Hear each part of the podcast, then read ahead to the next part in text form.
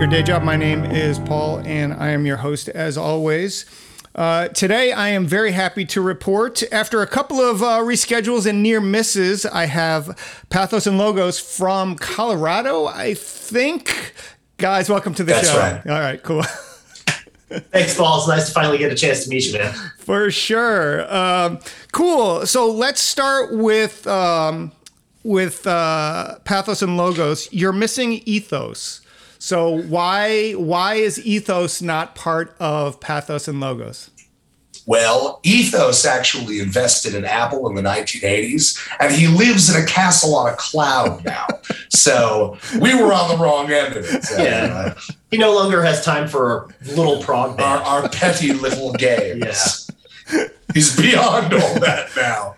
Cool. So I mean, Pathos and Logos. I would invite people to to look it up and and check out like the terms, right? So is that something? It's like reason and and feeling, right? That's the idea of of what you're doing.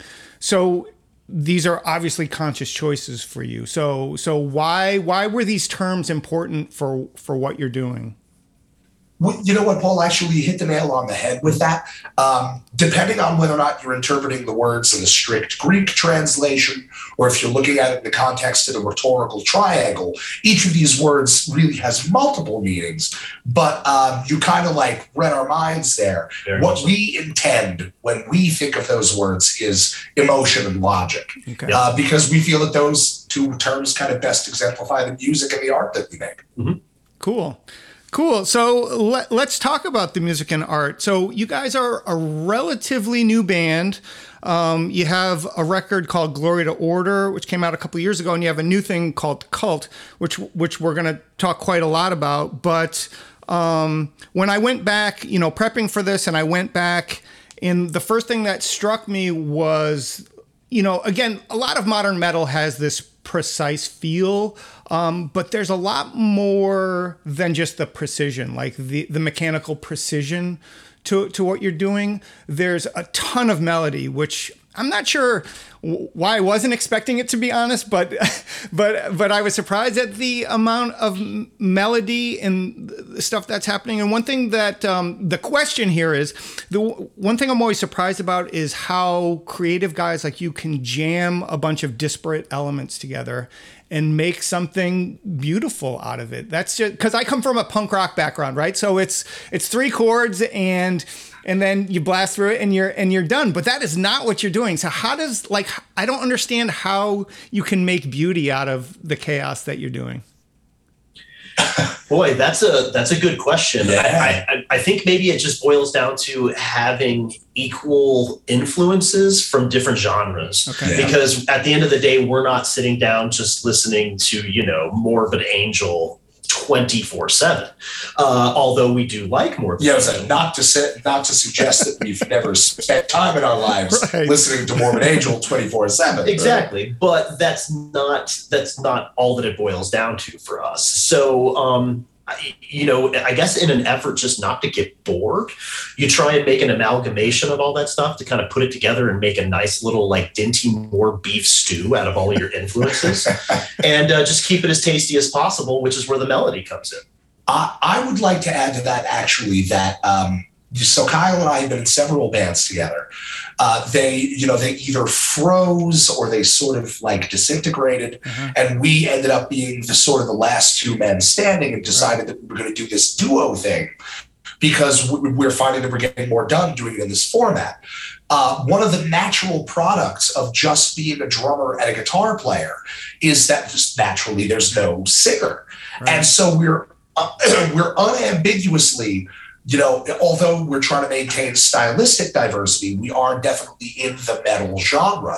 Right. But we find, uh, again, no shade to singers. It's funny that this is the "Don't Quit Your Day Job" podcast. We used to play. We used to play in a death metal band called "We All Have Day Jobs," um, and we have uh, both of us mutually agreed that our buddy Max, who was the singer, he was you know like a, a growler, the kind of the Glenn Benton from Deicide style. Yeah. He's our favorite death metal singer, man. Oh, yeah. So definitely lots of love for singers. But the way that it worked out for us is without having um, a singer really in any style, uh, you know, uh, adding a, a sort of an inflection or any kind of affectation to the music, it gives us certain freedoms that you don't traditionally have.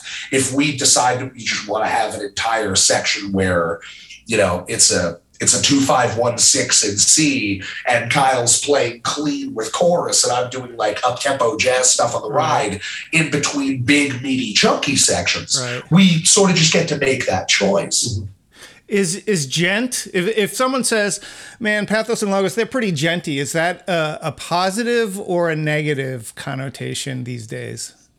I mean, I, I don't. It, I, I, would still say positive. Hmm. I, I, we certainly don't take it negatively. Funny enough that Paul would just make reference of we all have day jobs because when we played and We All Have Day Jobs, uh, that was before the term djent was around, and we did actually on the inside of that CD sound out our instruments. They were Jun Juns and Dugga Dugga Duggas and Jun Juns. Dugga Dugga and Jun Juns. So if anybody were to say that we're djents, uh, I mean, man, we've been doing this. We've been doing this for a long time. That doesn't exactly. We have our we have our hipster moment. We get we were doing it before it was cool. yeah, right on. right on. We were doing it we were doing it at least before there was an official name for it. Yeah, that's fair to say. Yeah. Before the term djent had been coined, yeah. So I'm gonna so, put this up on Blabbermouth, and I'm gonna say that Pathos and Logos claim that they invented uh, djent. All right. So if that's cool with you for the for the headlines uh, just, for Blabbermouth make sure that we did it very immodestly yep. and that we uh, hurled insults at every major act that was ever. Right. If you, if you could also include like the size of our biceps and penises, that would be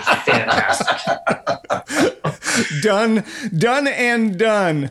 Um, so one of the other things that I find super interesting. So again, using myself as an example, when you become an old punk rocker, you sort of go country or you go jazzy, right? So these are the uh-huh. two paths that that older punk rock guys go, and I I happen to go the the jazzy way, right? I like to listen to more jazzy stuff. Not that I can play it at all, but but I but I do like it. And one of the things that struck me about you guys is there are these moments of incredible beautiful jazz passages in dropped in as you were saying dropped in the middle of some crazy bam bam bam part. And like again i'm astounded with with how right? How how in your what in your brain makes you go yeah this this is the right spot for this? So that's uh, actually a very interesting question uh, the best way I know how to describe that, obviously, Kyle and I both, in our respective ways, touched on kind of a broad palette of stylistic influence. But um, like I said, Kyle and I have been playing together for a very long time, and we we're trying trying to make stuff happen, experimenting with stuff in other projects, and the it's almost as if all of our previous bands in one way or another sort of just functioned as this really protracted period of research and development okay. for yeah. pathos and logos. Right. If you view it through that lens, you know, there are precedents. There's, you know, cleaner or more delicate moments in some of the early music that we made for sure. And so by the time that we get to the project Pathos and Logos that we're doing now, you we've had an opportunity to just kind of refine, mm-hmm. you know, find the spaces between the spaces and find the the moments and the situations where they they work well together. Yeah. Um, yeah, just kind of an unusually long period of trial and error, trying to sort of fuck them together, I guess. yeah, I like to think of our previous bands as our practice girlfriends. and now now that we're in pathos and logos, it's very serious. But uh, yeah, I, you know, to uh, to also elaborate on that, a lot of that has to do with specifically choosing the keys for the songs. If oh, you sure. know what the key of the song is, for example, uh, a song off of Glory to uh, Glory to the Order called Daedalus is in the key of A. So if we get to a natural part in the song where we want to slow the song down, hey, we go with maybe a jazzy chord progression in the key of A, maybe like Paul was saying, a two five, uh, two, two five, yeah, two five one, yeah, two five I, one six. I, I, I, have a jazz background, right. so I, I, I fucks with jazz, man. You'll, find I'm sticking in some stuff in there.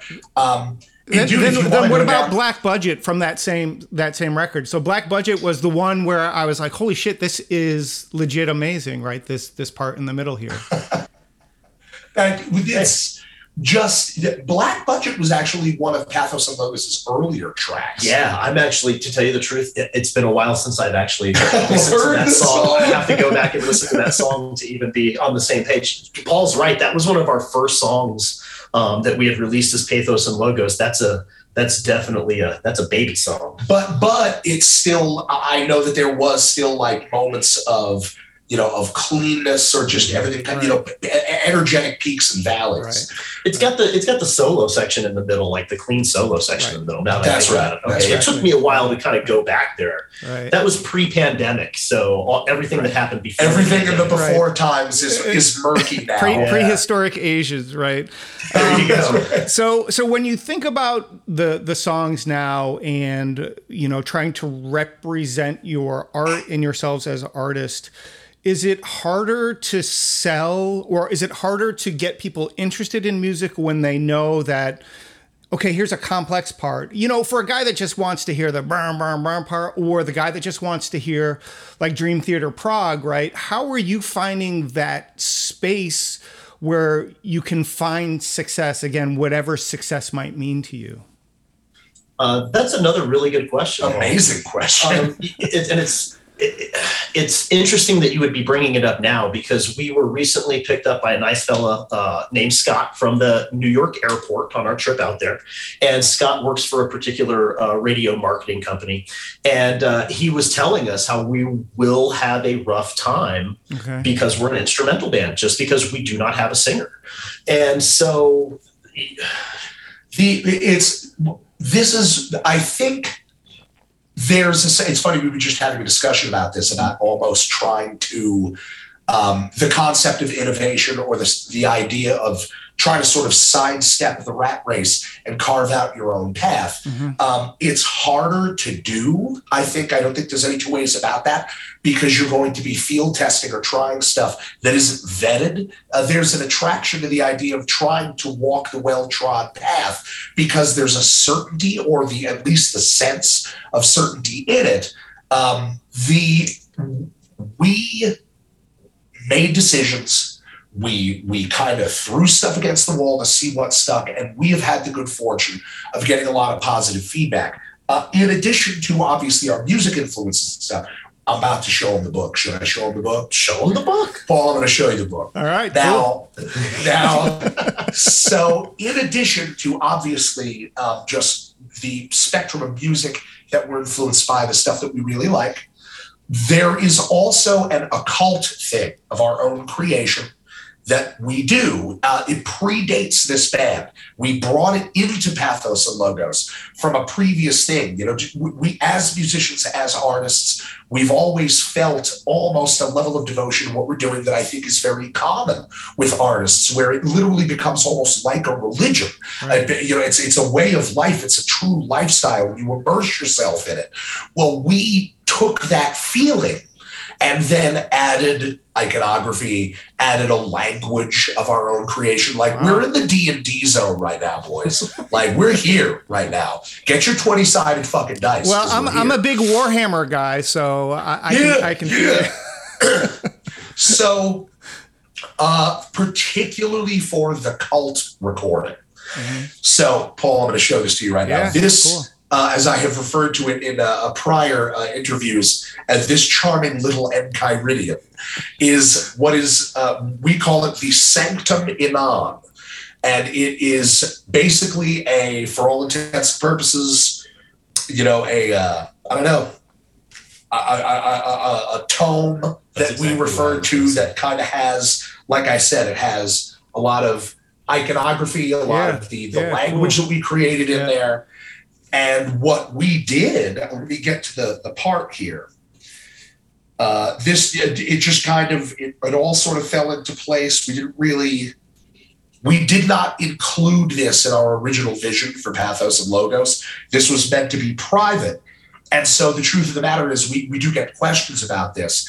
And some of the stuff that we put out that's related to this stuff on social media is absolutely for public consumption. And some of it will never be revealed for that very reason. Right. This was just a kind of a, a funny journey that we took uh, that was really for ourselves initially. But let me let me just get to the. Uh, as you can see here, there are sigils that we made Yeah. that we have attached to certain rhythms. And so by utilizing those rhythms in our music, we are in- investing or imbuing the creation with the energy or the intention of that particular uh, symbol, that sigil. Wow. Uh, yeah, yeah, yeah. So that the truth of the matter is, is that the music on the cult record, it's a you know, it's it's not necessarily a source of inspiration you find all over the place, I guess, but it's a lot, a lot of it based on the Sanctum Anam. And uh, so, needless to say, when you're making all of your music into a de facto magic spell by using rhythms associated with sigils you created, Right. you don't know how people are going to react to that. so, uh, so we, uh, you understand what I'm saying? Yeah, I definitely do. getting- So novitiate then from from cult that has like a bunch of those signs like at the beginning of the video, right? So that's that's, That's right. the idea then. That's kind of where that stuff comes from. Okay. It's every song by its design is essentially a for all intents and purposes, a spell or a prayer of some kind. And the record itself is meant to play out like an entire ritual. Okay. The initiate into the order, which is our sort of our name for our, uh, you know, the, the network of artists and musicians that, you know, we feel are like us, who are Yeah. really devoted to what they're doing. Mhm. You you start out as an initiate, and then by the time you arrive at the end, you become the iudex or the judge, kind of the master or arbiter of your own fate. And uh, so, dude, yeah, we didn't know what to expect. We we just sort of went out there and, and, and tried it and explained. You know, depending on who you're talking to, not that stuff doesn't appeal to everybody Right. uh, and we it's again it's for us it's not something that we're trying to force upon other people we like to make people aware that it's a kind of a component Right. in what we do but There- it's it's definitely you know it's not for everybody But there will definitely be people that will be like like I said, I'm a big uh, Warhammer 40k fan, and if there's anything in Warhammer, it's the lore is insanely deep, right? So that's this idea of there's more. You just scratch the surface of your music, and there's a lot more. If you want to dive in, there's a lot more that you could you could dive into.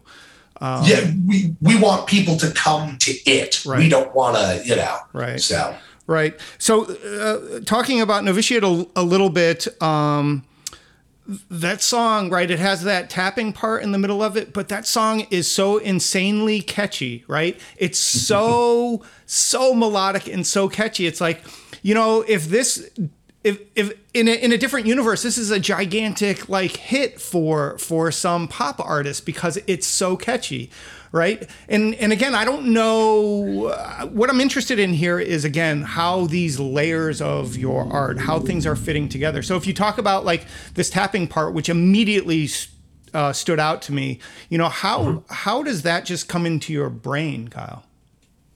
Uh, yeah, I, you, I, I guess I, I wouldn't be able to tell you, or I would be lying to you if I told you that just popped into my brain. Right. But um, there are a couple. So you know, I probably should tell you, I, I, I was not a lead player up until Paul and I formed Pathos and Logos. I, I've always been the rhythm player, um, and we've played with you know other lead guys. So.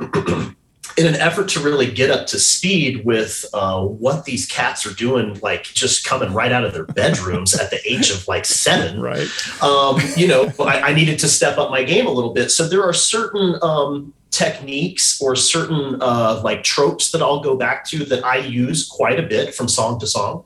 Um, it's interesting that you brought up the song Black Budget because I do the exact same or a similar tapping part in Black Budget that you, you don't hear it very loudly, but it's just it's a it's a one three five seven tapping technique uh, just depending on what key you're in. So novitiate in particular is in the key of C, if I recall correctly.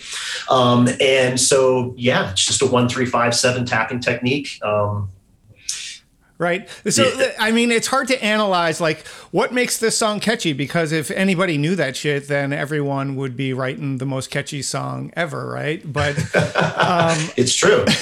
But so it, it it comes from it comes from somewhere. Um, thinking about how you want to present yourselves to a live audience. I know that you do shows, so you know, I don't I don't uh, understand how it's possible for you to to bring your show. So you do you play to tracks? Do you have other people? You know, what's happening to to play in front of people? So it's interesting that you would bring that up as well. In our previous bands, we would, I don't want to say hire out, but we would have other guys or girls around, you know, the US that we would just tap to come in and play leads for us or play bass and blah, blah, blah, blah, blah. And we'd go to the show. Uh, but that got exhausting coordinating adults' schedules all the damn time, especially with as much as Paul and I play out. Right. So it has at this point, it's been distilled down to Paul and I, uh, and then a laptop. And on the laptop, it's just basically our, our studio sessions that you're hearing. Um, and that's I mean, there's not a whole lot on it to tell you the truth. People are generally kind of surprised when they see that it's just like a, a bass guitar track and then the rhythms. Mm-hmm. Um, so when I go to take a solo or if I'm taking a lead, um, it, I used to use a looper pedal, you know, where I would right. start off the song, but I wanted to get away from having to play a particular riff first, right? Like for instance, in novitiate, that tapping part comes in after. It doesn't come in right away. There's a whole you know section before it, and that's because you get used to playing with the damn looper pedal. You feel like you got to play the rhythm part. Right. So, but I, I got tired of that. So. now we can just have the rhythms click over immediately when I'm ready to go for a lead, and it it makes travel a whole lot yeah. easier as yeah. well. Yeah. So, um, but yeah, to answer your question, I know a lot of people kind of frown on that, uh, but we do it out of necessity. And I, I, mean, we could still play the set without the laptop. You know, it's not. Yeah. It's not really an issue, but people are just going to be missing out on the bass tracks and the rhythms when I go to solo, man. Yeah. Paul, you had a couple of a couple of different times over the course of this interview expressed direct curiosity about just sort of how. Yeah. Now, Kyle had mentioned that he has only been a lead player uh, since the inception of this band. The band's only really been about, around for about three years. Now, Homeboy over here has worked his tail feathers off to be able to develop a lot of the lead chops uh, that you see featured on Glory to the Order and on Cult. But one of the things that was sort of a natural product, both of um, him uh, needing to acclimatize to being a lead player, as well as just what we thought made sense for our music, was rather than um, you know, like, and I don't get me wrong, we listen to a lot of bands that showcase absolutely unbelievable talent mm-hmm. on their guitars, and we are powerfully, we're humbled by them and we right. admire them tremendously. But we try to make a point of having bold, bold, singable melodies mm-hmm. in our music. That is that's a point of of personal pride, and it's something that we've devoted a lot of time and a lot of craft into. You want to make sure that someone can come away from a song that we've made and they they can identify it by a melody that they've heard in the song and you're doing a good job of that. Uh, I I will say, and and for everybody listening, I, as always, I'll drop all the links. So I would strongly encourage people to to check out Pathos and Logos. Um, a couple of right. more things here. Uh, I wrote in my notes, love song. Why? Question mark. why? um. Okay. Yeah. I guess why love song. You know. as an instrumental band, and as Paul was just talking about, we're always looking for that memorable melody line and love song. When we got to thinking about it, is one of those songs that, regardless of how old you are, how young you are, when you hear the song, even without words, you know yeah. that you know yeah. this song. Sure. Um, a lot of people come up and they think that we wrote that song. To tell you the truth, they're like, "I, have that's amazing. I love that song." Uh, whereas there are people from prior generations that instantly recognize it that have just never heard it presented the way we have, and uh, you know, like you don't have to worry about the Vince Neil effect or anything Right. like that, where your singer's like old and fat and falling off the stage. Because I tell you what, I'm going to play the melody line perfect every single time. Right. And uh, and it, you can instantly identify what song it is, and then sing it back to Right, us. And we just thought that it would be a strong choice simply because of that. We do a couple other songs that we haven't released. Uh, That's right. Like we have a Killswitch Engage cover that we did. We've got a Sleepwalk cover that we did. Oh, Santo and Johnny's Sleepwalk. That's Okay. right. yeah. Cool. Just Uh, keep them keep them in our pocket. Right, but but love song, right? When I was thinking about it afterwards, it's it's not a, a big leap from say that late '80s, early '90s goth period to to some of the the the feel, right? Not necessarily the technical elements of the music, but the feel, right? The the the pathos part of what you're doing, I think, is is very much similar. The energy is is similar. So so it does make sense when i when i go back and listen to it. Um why does uh doc coyle think you guys are so cool Uh, we think Doc is cool too. That's Uh, right. but well he's very cool for- that's for sure yeah. Um, you know what? We go we go pretty far back with Doc at this point. Um, I met Doc when I was uh, living and working in New Jersey. I was working at Trax East Recording Studio back in the day, okay which is actually how Paul and I met. Um, I did a bunch of big records while I was working there. We did the God Forbid Four record, did the Black Dahlia Murder, Miasma, Nocturnal records. Uh, yeah, uh, geez, who else? The Oh, Human the- in Abstract. this moment, In this moment, yeah, a bunch of bunch of big bands. Walls of Jericho. Walls of Jericho. Wow, yeah. cool. And uh, Paul came in as a session drummer, and that's how Paul and I met. But all that to say, Paul's from New Jersey. The God Forbid Boys are from Jersey. I worked on their record. Paul was their drum tech at a certain point in time. That's right. So I worked for a very long time at a rehearsal studio in New Brunswick, New Jersey, called Big Noise. Noise with a Z. okay That's of course, he. Shout, shout to Mitch Betters. Yeah. yeah, right. Of course. And uh, so it just so happens that Big Noise Rehearsal is the studio that God forbid got their start at. okay uh, when, when like Doc and Dallas were like 15 or 16 years old, and they temporarily were functioning under a different name. Um, and so just yeah, just knew those guys from from the studio, and uh, um, I worked for Corey Pierce on the Monsters of Mayhem 2 tour cool. in 2007. It was the first tour that I ever went on was teching for Corey. So so all that to say, we've we've kept in touch with Doc over the years, and uh, you know, Doc's uh, he's. I mean, you know, from leaving God forbid and having that moment where he was just kind of moving around and then ending up at Bad Wolves, Oh, taking yeah. off and doing the thing he has, uh, you know, it's hard not to admire what he's done. oh, Right. And uh, you know what? So we, we sent him a couple of the Pathos and Logos tracks, and uh, yeah, he played them on the podcast and was super pumped about them. Yeah. So Cool. So one one last thing here before I, I let you guys go. Again, with the idea of success and in striving towards something, right? So there's there's the art part of it, and you guys I think have a really strong idea of the presentation, right? The the energy or the vibe that you want to bring to to the music and what people might experience, right? Not listen, mm-hmm. but experience when they're when they're listening to the music.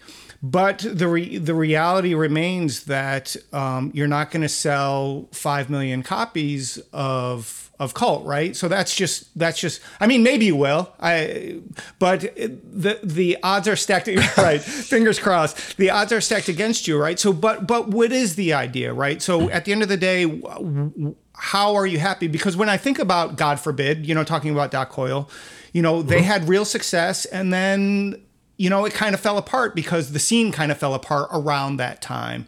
Um, so when you when you look at something like that and you look at what you're trying to build, how does it how do the pu- how does the puzzle fit together? I'll start this one, okay? Because I actually I think that my answer will tie into your podcast uh, theme quite well, um, especially with God forbid. You, had mentioned how like the genre kind of changed and stuff like that. Working at the recording studio, I, I get to see a lot of the in, inside stuff, and what I will tell people is retain as much self agency as long as you can into your music career as long as you can. Uh, when you start letting other people make decisions for you or speak on your behalf, or their fingers are getting into your pie, so to speak, um, you just be you're inherently making different decisions. Um, and so it, it, can be done you you can do it you know on your own paul and i have cultivated an image and a brand and uh, it it it's we like it. it. We seem to find that other people like it as well. And the thing to remember is you don't have to go out and you know hire somebody to do all this stuff for you. You can, You can do it. do it yourself.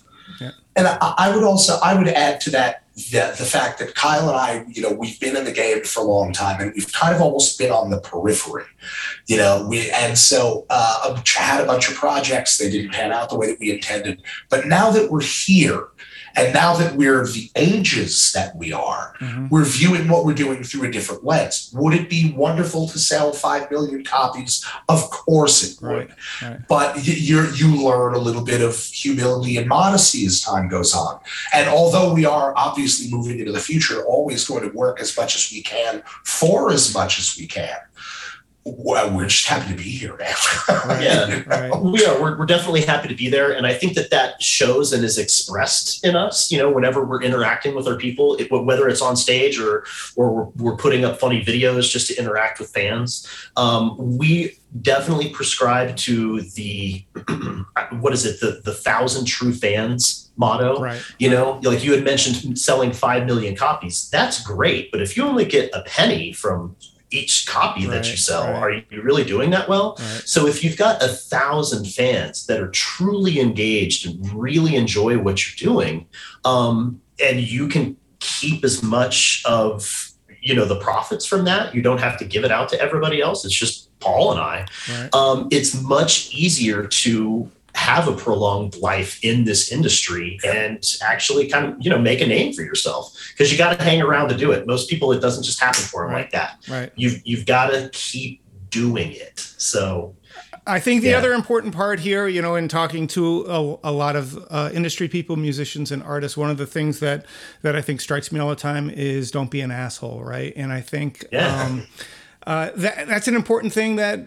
I don't people lose sight of for for whatever reason. But I've had the good fortune in doing this podcast of talking to cool guys like you who are open and, and engaging and want to talk about this sort of stuff, right? And so I think you're a good example of of good dudes who remember not to be assholes. So good on you. Thank you. We've got some buddies from montana that refer to that as weird musician syndrome or wms and uh, yeah A, a crippling condition. a crippling condition that's right uh, do, we we try not to and we do not want to suffer from wms Right. That's That- right. That's That's right. that's good advice. I want to thank everyone who's listening. As always, your support is very much appreciated. Please continue to like, subscribe, tell your friends, um, and give us a rate on Apple Podcast. Uh, I will drop all the links to Pathos and Logos in the podcast description. You should definitely check them out. I think you will find something that is is interesting for you, gentlemen. Thank you very much for being on the show. It is very much appreciated. paul it's our pleasure Thank you kindly, Paul.